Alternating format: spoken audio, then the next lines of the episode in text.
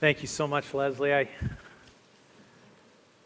You know, there's some profound, simple truths that the church owns that I don't think we often think much about. And we heard one of those in the words of that hymn, Blessed Assurance, Jesus is mine. Do you realize when you walk down the streets of glory and Michael the Archangel stops and looks at you, you know what you're going to say? Jesus is mine. Amen. And he's just going to fall down. He's not going to get that. The second person of the Trinity. You possess him. The angelic host has no clue about that. You know? They're just going to... Friends, we have amazing truth. Amazing realities that operate. And I think that here, that the setting of that profundity came through in that. So all those little quote unquote songs we learned as children and we sang at camp, and the angelic hosts are just going to be wowed. They're blessed assurance, Jesus is mine. Oh, what a foretaste of glory divine. So thank you for that tremendous truth. Take your Bibles and turn to Psalm chapter 11 as we continue our study in the Psalms in Pastor's absence. I think I don't know how many we've covered, but we're going to cover another one today.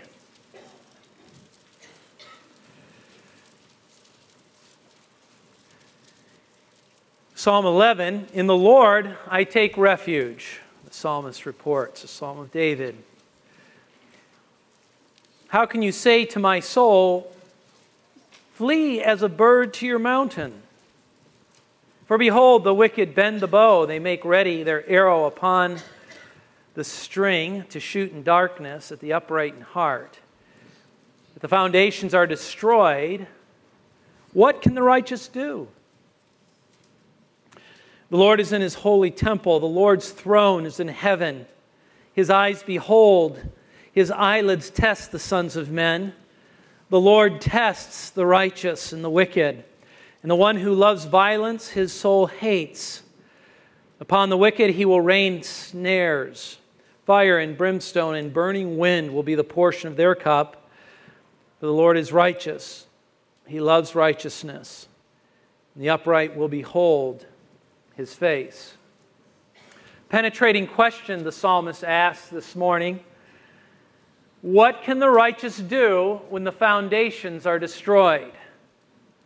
What can the righteous do when the foundations are destroyed? We can think of the metaphor of foundations, at least in the context, certainly is the foundations of that old faith community, the Mosaic law, the constitution, if you will, of the agreement between the theocratic king and the saints, the Old Testament saints, which sort of delineated how their society and their civilization would prosper and flourish. And here the psalmist is walking through a time or an era when it seems like those very foundations are being destroyed. What do the righteous do when the foundations are destroyed? We certainly don't have the foundations of the Old Covenant, the nation of Israel.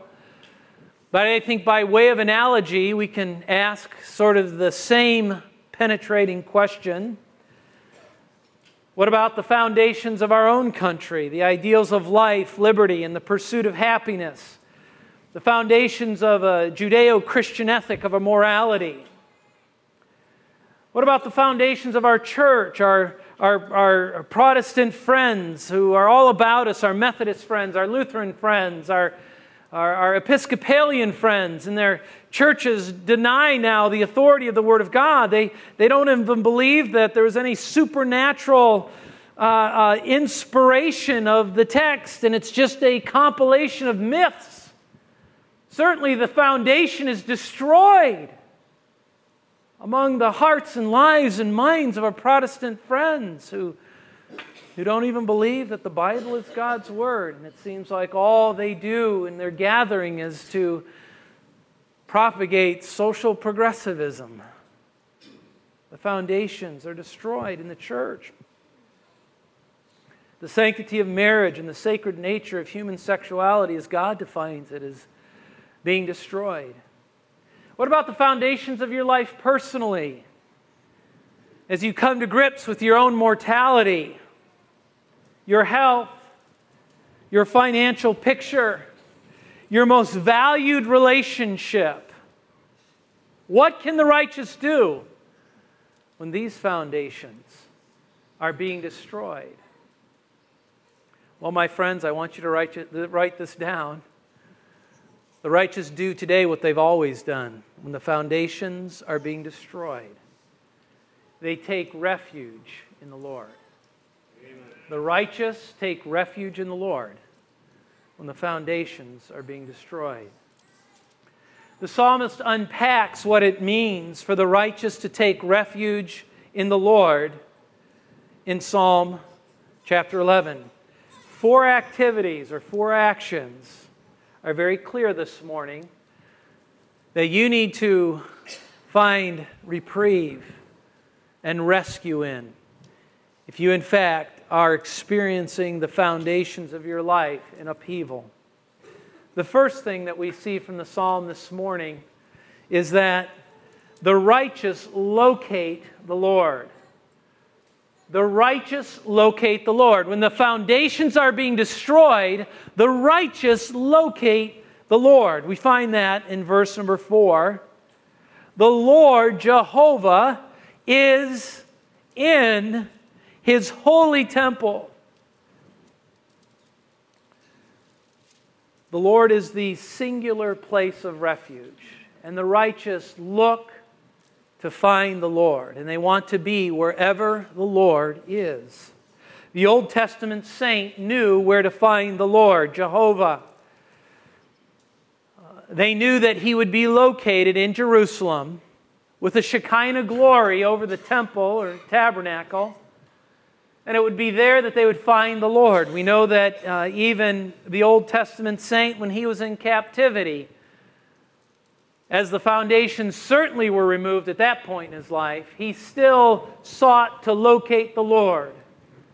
Remember, Daniel threw open the doors of his windows to Jerusalem, and he prayed because he knew the Lord was located in that city, in His temple, in His tabernacle. It explains the author and really all of Israel's love for Jerusalem, because it's there the presence of the Lord is found, at least was found until the nation was carried off into captivity and the Shekinah glory of God left, as she now is in captivity and scattered and not enjoying the fulfillment of that Old Covenant promises. The New Testament saint also knows where to find the Lord. We don't look to Jerusalem. We don't throw open our windows to 6883 Reynolds Road. No, we don't do that. Individually, we positionally locate ourselves in Christ. Ephesians chapter 1. The New Testament is robust with a new, air quote, geographic location where we locate the God of heaven, and that is in Christ. We find ourselves in Him.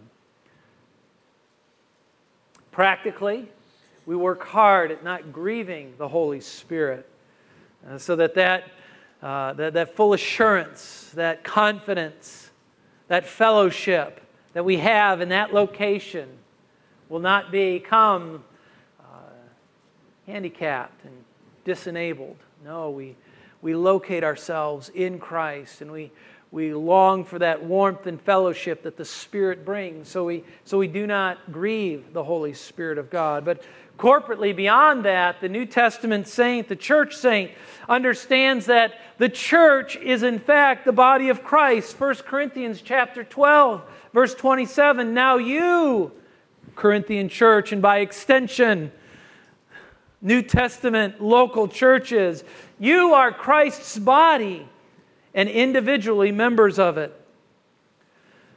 The church is the body of Christ. We run to the church. We run to the fellowship of God's people. The church is the location for the ministry of the gifts of the Spirit, for edification and care. 1 Corinthians chapter 12, verse 24 says this, "But God has so composed the body, giving more abundant honor to the member which lacked, so that there may be no division in the body, but that the members may have," and listen to this, "the same care for one another. And if one member suffers, all the members suffer with it. If one member is honored, all the members rejoice with it." The church is the location of the ministry of the gifts of the Spirit for edification and care. We run to God's people. We run, we locate the church because it is the household of God. 1 Timothy 3:15. "But in case I am delayed," Paul writes to Timothy, "I write so that you will know how one ought to conduct himself in the household of God, which is the church," the assembly of God's people. The church of the living God, the pillar and support of the truth. The church, my friends, in this dispensation is the context where all of the wonderful third-person imperatives in the New Testament are exercised, where all of the wonderful one another passages are enjoyed. It's in this context. It's in the context of the assembly, of the gathering together, that we find these things. Let us draw near with a sincere heart, in full assurance. By the way, let us draw near. That is not a subjunctive in mood. It is an imperative, but it's an imperative that we're not familiar with. It's a third-person imperative. English doesn't translate that well. We don't have third-person imperatives. We have second persons, singular and plural. But the Greek has third persons. And he says, let us, this is imperative. We are to do this. Draw near with a sincere heart and full assurance of faith, having your hearts sprinkled clean from a pure evil conscience. Pure water. Let us hold fast the confession of our hope without wavering, for he who promised is faithful. And let us consider how to stimulate one another to love and good deeds, not forsaking our own assembling together, as is the habit of some, but encouraging one another, and all the more as you see the day drawing near. The New Testament saint, like the Old Testament saint, understands that when he locates the Lord appropriately, he will find him, as our text says, in holiness. The Lord is in his holy temple.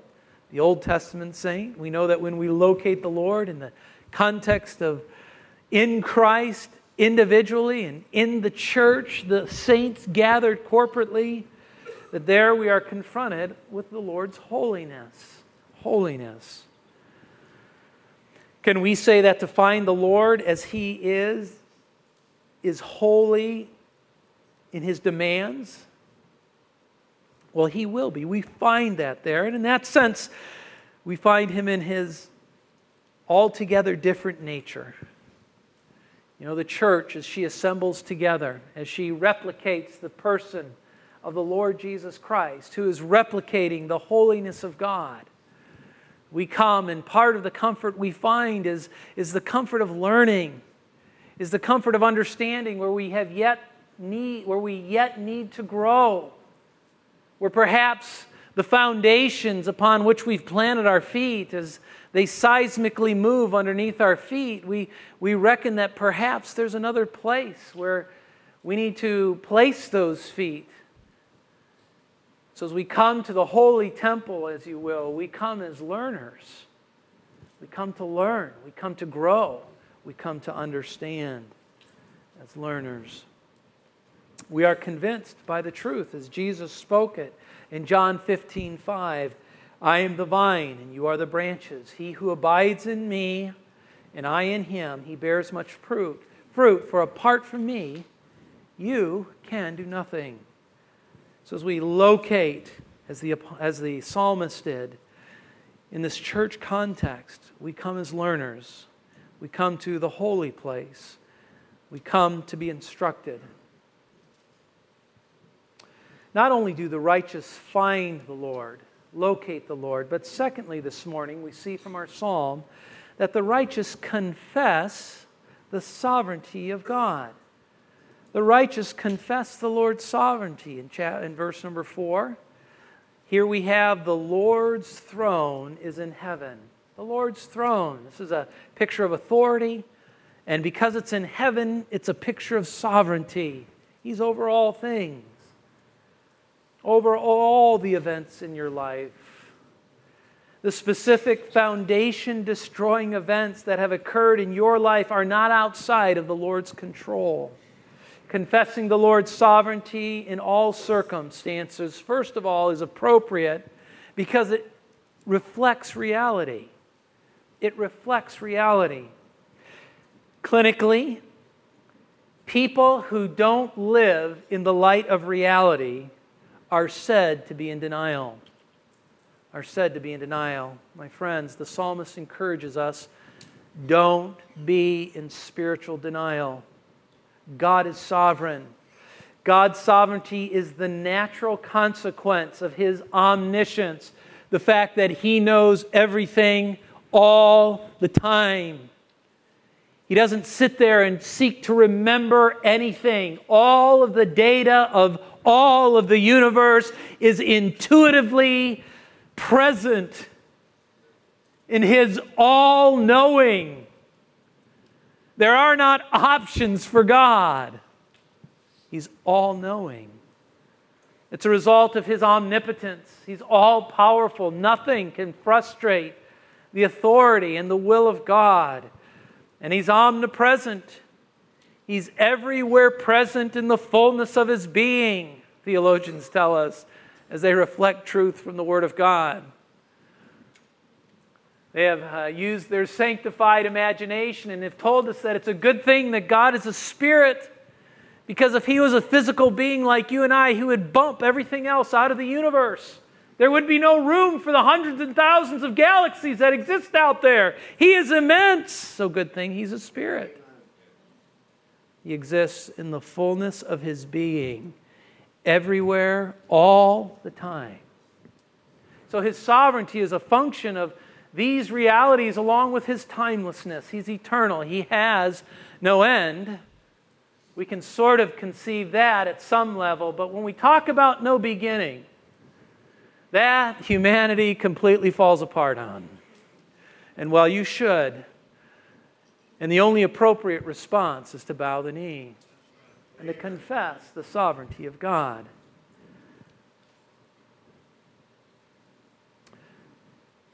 Verses in the Old Testament that teach this. Daniel chapter 4. His dominion is an everlasting dominion. His kingdom endures from generation to generation. All the peoples of the earth are regarded as nothing. He does as He pleases with the powers of heaven and the peoples of the earth. No one can hold back His hand or say to Him, "What have you done?" Now, this idea of being regarded as nothing isn't a value statement. We already know what God thinks about the powers in heaven and the powers on earth, humanity. He loves them. He believes they're very good. He created us in His image. This isn't a value statement. This is a statement as with regard to the contribution that humanity makes in helping God maintain this universe. I know that's a long thing to say. All I'm trying to say is we don't have really anything to contribute. That's what Daniel's saying. God sovereignly, powerfully maintenances this massive universe, and you and I just don't have anything to contribute, okay? We're extremely valuable because we've been created in the image of God, but we're regarded with no contribution. And that's okay. That's okay. We're the worshipers, remember? Worshipers aren't equals. Worshipers are worshipers. That's what we do well. Psalm 103, the Lord has established His throne in the heavens, and His sovereignty rules over all. Can I say this, though, that the questions that plague us in questions or in relationship to the sovereignty of God is the when and the where. His control is direct. And when and where is it indirect? Because there is evil out there. These are difficult things. How can God be sovereign over these things? Why does He allow these things? Or what is He doing? Well, to this I answer with an illustration that I found on the all-knowing web. You know, there are some helpful things out there. So this is not mine. I borrowed this, but I thought it was appropriate. If a man were to put an ant in a bowl, the sovereignty of the man over the ant is not in doubt. Can I hear an amen? All right, we get that. We can see that. The ant may try to crawl out, and the man may not want this to happen, but the man is not forced to crush the ant, to drown the ant, or to pick it up because he's sovereign. He's not forced to do that because he's sovereign. The man, for reasons of his own, that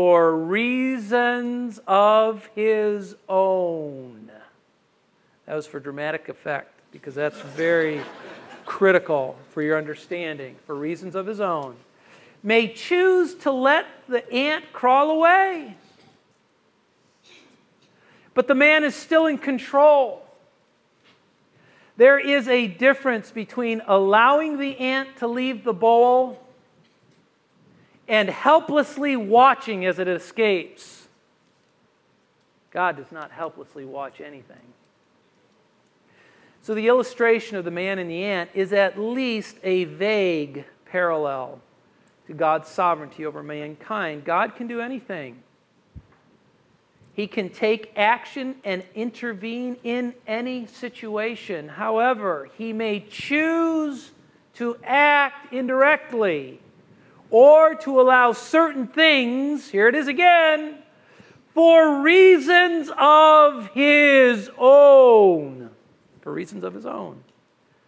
Everything that happens is, at the very least, the result of God's permissive will. Confessing the Lord's sovereignty not only is good because it reflects reality, my friends, and you don't want to be in denial, right? But it's good also because it makes possible a response that is a believing one rather than a pagan one. Again, pagan is not a pejorative term. I don't use it that way. I use it simply because a pagan is somebody who denies the existence of God. It's a technical term. You don't want to be pagan. Trust me, when this is all over with, you want to be a God-fearer. You want to be a saint. Obedient men and women of faith make it their habit to confess God's sovereignty, especially at difficult times. Job chapter 40. Then the Lord said to Job, "Will the fault finder contend with the Almighty? Let him who reproves God answer it." Then Job answered the Lord and said, "Behold, I am insignificant." And again, this is not a value judgment. This is Job saying, when it comes to the question of how you work out justice in the universe, I do not have anything to contribute to even understanding how you go about doing that. So in that sense, I am insignificant. And when I try to operate in that arena, I have all kinds of problems, all kinds of limitations. You haven't called me to be your counselor, God. You've called me to be your worshiper. So help me to worship. Help me to look at that and go, whoa, that's cool. Rather than to look at that and go, whoa, you're terrible, God. You numbskull, what are you doing? It's not our job. We're not called to that. We're called to bow the knee, not raise the fist. God will work with us. Took Job 40 chapters. You take 40 chapters in your life to work this out. Yeah, everybody, oh, please, Lord, not 40. Help me to get it after at least 3 or 4. That's what I want, too. Daniel did it. Isaiah did it. The psalmist does in Psalm 139. The New Testament expression of this in the church is Paul saying, I am confident of this very thing, that he who began a good work in you will perfect it. There's sovereignty. If you're truly born again, this will happen in your life under the sovereign power. The Holy Spirit's present in your life. Philippians 2. For it is God who is at work in you. God is sovereignly working this out. So the faithful know where to locate the Lord. They confess His sovereignty. Thirdly, this morning, they consider His interests. They consider His interests. I take this from 4C all the way down to 5. His eyelids behold. His eyelids test the sons of men. In other words, His eyelids, the Lord, when the foundations are being destroyed, the Lord's not out of control. He has an interest. He has things that He's seeking to do, and His eyelids are about the business, his eyes about seeing how we are going to respond. And the one who loves violence, his soul hates, and on it goes. So behold, take a long lingering look, the Lord tests. The faithful understand and consider that when the foundations of their life are being moved and seemingly destroyed, it is time to behold, to take a long, lingering look at what's going on in my life. In the book of James, we have the New Testament local church expression of that, where James employs someone who's sick and afflicted. If you're suffering, you pray. If you're sick, you call the elders who anoint you with oil and pray over you. And a big part of that is the elders coming in. And you know the question they're asking? It's a very hard question to hear when you're sick. It's a realization of the idea that, are there any unconfessed sins in your life? I think the author of James understands that, you know, the church doesn't ask each other those questions when people are sick. You know, you don't walk into the hospital and say, is there unrepentant sin in your life? That's not comforting, right? So this is something that an individual who is under the hand of God in this sickness, they long for that assurance, and they invite the elders to come. And part of what the elders do is they investigate the very difficult question. And the one who's under the weight of that sickness considers, is there unrepentant sin in my life? We know that what we're celebrating tonight, those who take of the Lord's Supper unworthily, many of them sleep. So I don't know what that is. You don't. And God's given a very special way to determine that. And you don't have to worry about it unless you're an elder. And if you're an elder, you don't even have to worry about it until somebody comes and asks you to worry about it. But when they do, elders, young people who may be elders one day, you know, boy, you go in there trembling because you check your own heart for unrepentant sin.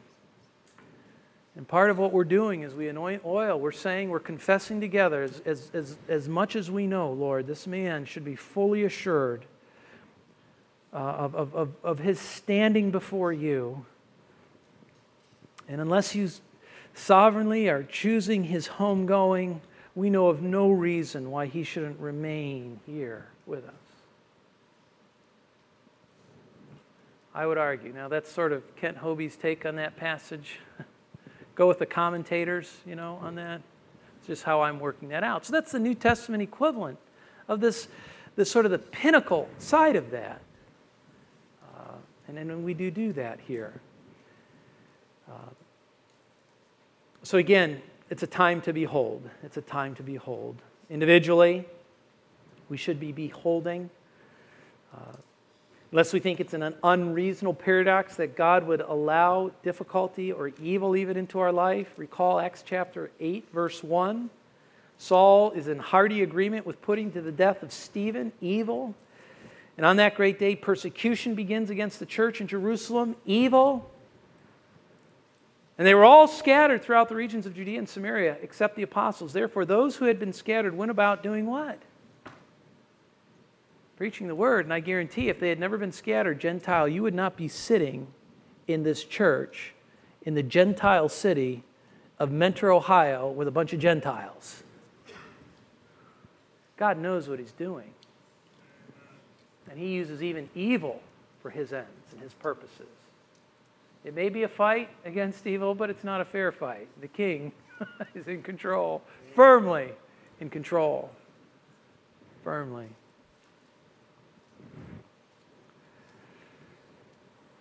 So when the foundations are destroyed, the righteous know exactly what to do. We locate the Lord.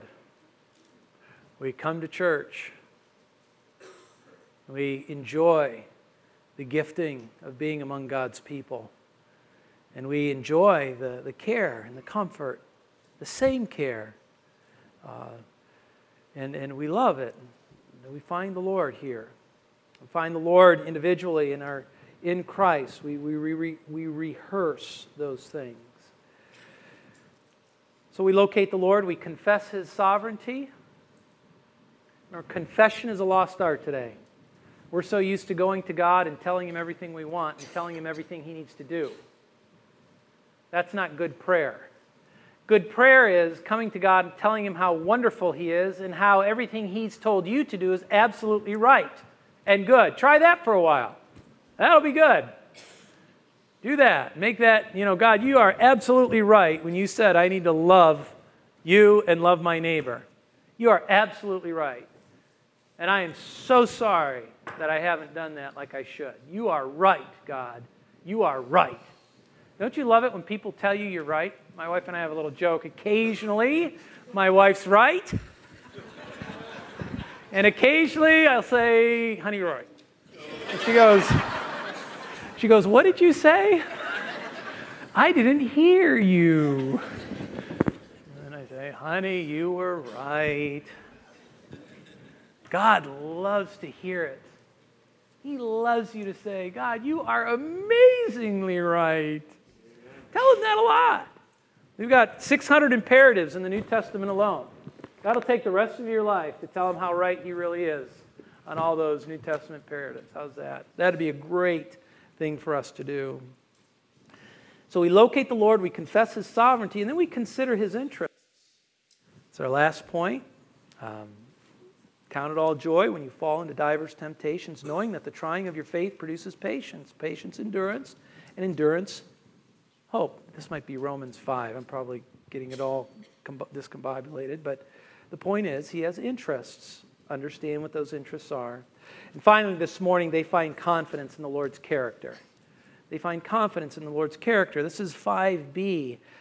And the one who loves violence, his soul hates. Upon the wicked, he will rain snares, fire and brimstone and burning wind will be the portion of their cup. For the Lord is righteous, and he loves righteousness.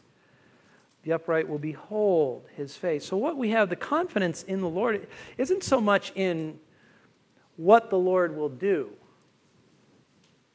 Because one thing the saint knows is that God's timing is none of his business. Jesus made that very clear. So we have to growingly walk out of defining our faith along the lines of what God does for us.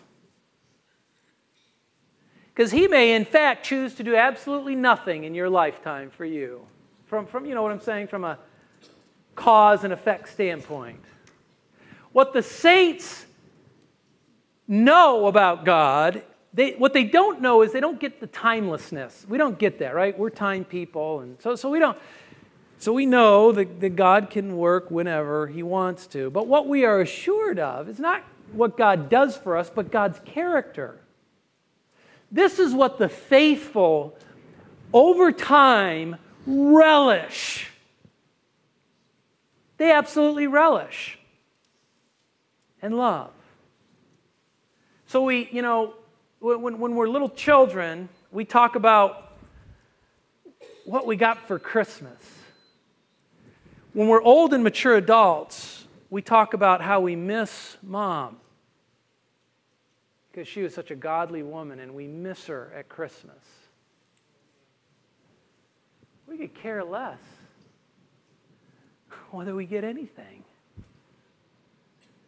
As we grow, we embrace who God is. Not what has He done for me lately. That's little kids. And those are fine too. That's good. I mean, that's part. God does lots of neat things for new babes in Christ. But the psalmist, you know, whether David, whether God's going to do this now or later, the point is, what I do know is God, verse 5, your soul, God. I know something about your soul, God. You hate wickedness. You hate it. Or violence, I'm sorry. And the one who loves it. You hate that. You will judge them. You are righteous, and you love righteousness. So I'm going to keep being righteous, regardless. Because I know, God, you love these things. I know you do. And you will. I will behold your face. And this has the idea of not just being in the face of the presence of God, but the idea of beholding, of knowing what I'm looking at. Knowing what I'm looking at and being amazed.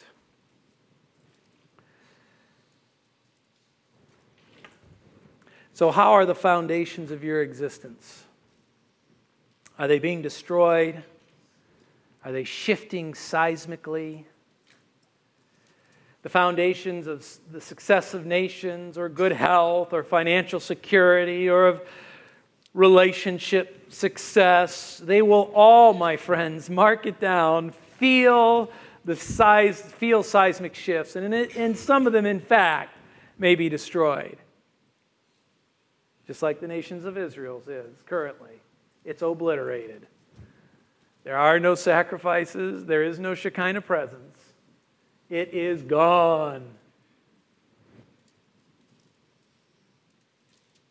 The righteous understand that when these foundations shift, they do so with a purpose and are from the hand of a loving Heavenly Father. The righteous locate the Lord. They confess His sovereignty. They consider His interests. And they find confidence in His character. Believer, what is your response when the foundations of your life are destroyed? Know, from this day going forward, this is God's intended response. This is what controls His permissive will in your life. Why does He allow evil? Why does He allow contradictory circumstances? It is for these four reasons, at least. And I would highly recommend disciplining your spirit to pursue these four simple disciplines. At least make them a part of your response, because this is why God's doing this. Okay? Now, you like it when people respond in a way that you intend them to, right? Don't you? Yeah, you do. Yeah. You know, yeah. I'm looking at Rick, right? I'm assuming Rick has to walk onto a job, look at somebody who doesn't want to finish the job, and he joyfully tries to say, hey, let's finish the job. And Rick's longing is for that laborer to say, yes, let's do this together. And Rick loves that. Amen. Parents, you love that when our children respond to what we've allowed in their lives, or what God has allowed in their lives or what we're trying to accomplish, when they respond in concert with your intentions, there's nothing more beautiful than that. And I would argue that these are at least four of God's intentions. And there's often others. You may be wondering this morning, well, who are these righteous, right? And who are the upright? Sort of bookending our comments here is the righteous. What can the righteous do? And the upright will behold his face. Perhaps that's language or verbiage that is foreign to you. What can I say? Who they are? Amazingly, they're sitting all around you. Like, what? What? Yeah, this is amazing. They're all around you. If that verbiage is foreign to you, I would argue that they're all around you. They're all around you. They are progressively growing up into the people that this passage indicates they will be. Isn't that amazing? They have recognized that to be righteous or upright, you have to first consider, in Old Testament verbiage, the perfect Lamb of God. In New Testament verbiage, Jesus. We love that name, Jesus, the historic man, God-man. He is the fountainhead of righteousness. They've realized that. The opposite of righteousness is unrighteousness. I know that's profound. This is what we, apart from Jesus, are, and this is what they've come to realize. They've realized Romans chapter 1, for the wrath of God is revealed from heaven against all ungodliness, and here's our word, and unrighteousness of men. They considered themselves at one point in time among this company. They were unrighteous. And it goes on to say, not only were they unrighteous, but they suppressed the truth in unrighteousness. They took what was true and they suppressed it because their bellies wanted something that righteousness said they couldn't have. So the people around you who are righteous and upright came to realize that at a point in time in their life. And they confessed that they were unrighteous. And not only were they so bad in their unrighteousness that they took the truth and they suppressed it. The Bible told them in Romans 3:23 that this is the condition of all men. This is the condition of you. This is the condition of me outside of Jesus Christ. Jesus, however, is perfect and righteous. Jesus is God come in the human flesh. In his death, he bore the wrath of God for your sin. 2 Corinthians 5:21 says this, he made him who knew no sin to be sin on our behalf so that we might become the righteousness of God in him. Jesus the righteous died on the cross for you and me the unrighteous. He infinitely and eternally bore the wrath of God for our sin. And if we simply by faith confess that he is the Lord and Savior, we will enjoy his substituting to us righteousness. Amen. And upright in heartness. And we will now be identified as a righteous, upright individual. So this morning, I know this company of people would implore you to become righteous, to become upright. Confess the Lord Jesus Christ as your Savior. Turn from your sin. And put your full faith and trust in Jesus alone for salvation. Let's bow for a word of prayer. Father, we thank you for the clear instruction from Psalm 11. Lord, we don't naturally work this way. We confess that. The old sin nature raises the fist. When the foundations are moved, destroyed, we walk in seasons of depression and seasons of confusion, and we forget to respond in a way that you've asked us to.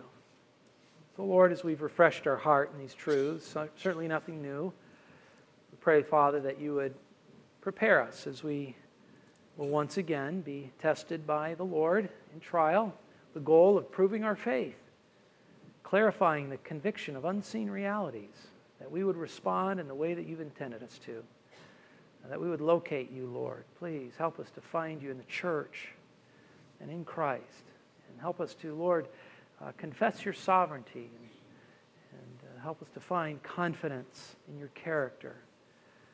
We thank you for it. We love you. In Jesus' name, amen.